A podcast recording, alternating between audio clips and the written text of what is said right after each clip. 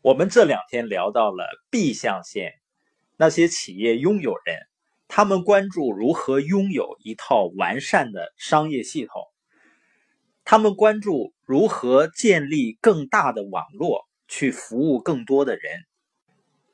那我们今天一起来聊一聊那些成功的企业拥有者和投资人，他们最重要的特质是什么？按巴菲特的说法呢，叫逆大众思维，独立思考。他说呀，真正的那些成功的人，他一定是跟着溪流的反方向。我们再来听一听马云是怎么说的。九五年，我偶然有一次机会到了美国，然后呢，我看见了这个，发现了互联网，所以回来以后请了二十四个朋友。到我家里，大家坐在一起。我说我准备从大学里辞职，要做一个互联网，两个小时由大家投票表决，二十三个人反对，一个人支持。啊，大家觉得这个东西肯定不靠谱，别去做那个，你电脑也不懂，而且根本不存在有这么个网络。但是我经过一个晚上的想呢，第二天早上，我决定我还是辞职，去做我实现我自己的梦想。那为什么是这样呢？我发现今天我回过来想，我看见很多优秀的年轻人是晚上想想千条路，早上起来走原路。你发现马云决定做互联网的时候，他请了二十四个朋友，二十三个人都反对他。如果你做一件事情，二十四个人里面有二十三个人反对，你还会不会继续做下去？我发现呢，很多人的脑子呢不是用来思考的，而是跟着别人的嘴跑的。更重要的是呢，很多人的嘴说的话也不是经过他大脑思考后所说的话。所以说，那些真正获得成功的人，他是逆大众的思维，愿意独立思考的人。很多人呢，他想成功。还不想做与众不同的事儿，也就是大多数人看不明白的事儿。因为呢，在意别人的想法和看法，所以呢，很多人甚至连尝试的机会都不给自己，就更谈不上成功了。事实上呢，就是很多人整天在意别人怎么想、怎么看自己，这样的人呢，实际上是想多了。因为越是这样的人。实际上，越没有多少人整天去想着他，或者说评价他。关于成功人士是逆大众思维、特立独行的人，我们来看一下投资家吉姆·罗杰斯给他女儿的忠告是什么样的。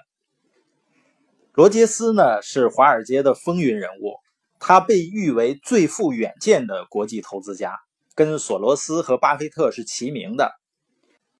一九七零年的时候呢，他和索罗斯共同创建的量子基金，连续十年的平均收益率都超过百分之五十。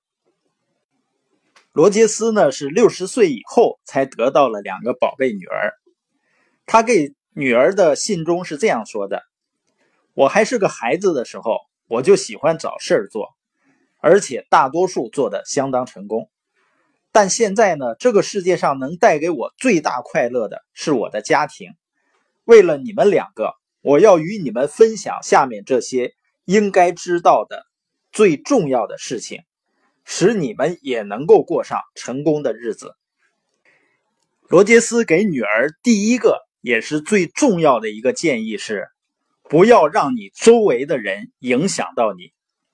他说。假如周围的人呢都劝你不要做某件事儿，甚至嘲笑你，根本不该想去做，你就应该把这件事儿当做可以成功的指标。这个道理呢非常重要，你一定要了解，与众人反方向而行是需要勇气的。事实上呢，这个世界从不曾有哪个人是靠从众而成功的。罗杰斯呢，又建议女儿要善用自己的智慧。他说，在生命中呢，总会有某个时刻需要你下非常重要的决定，关于你的工作、家庭、生活，关于住在哪儿，关于怎么投资，这时候会有很多人愿意提供给你忠告。但是记住这句话：你的生活是你自己的，不是别人的。别人的忠告当然有对的时候，但事后证明呢，这些忠告无用的次数却更多。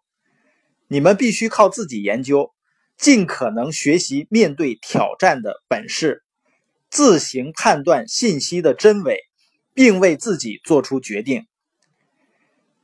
你们天生就有能力为自己的最大利益下最好的决策，在大多数情况下，经过自己的思索，比违背自己的意愿而听从他人的决定，更能做出正确的决策，并采取正确的行动。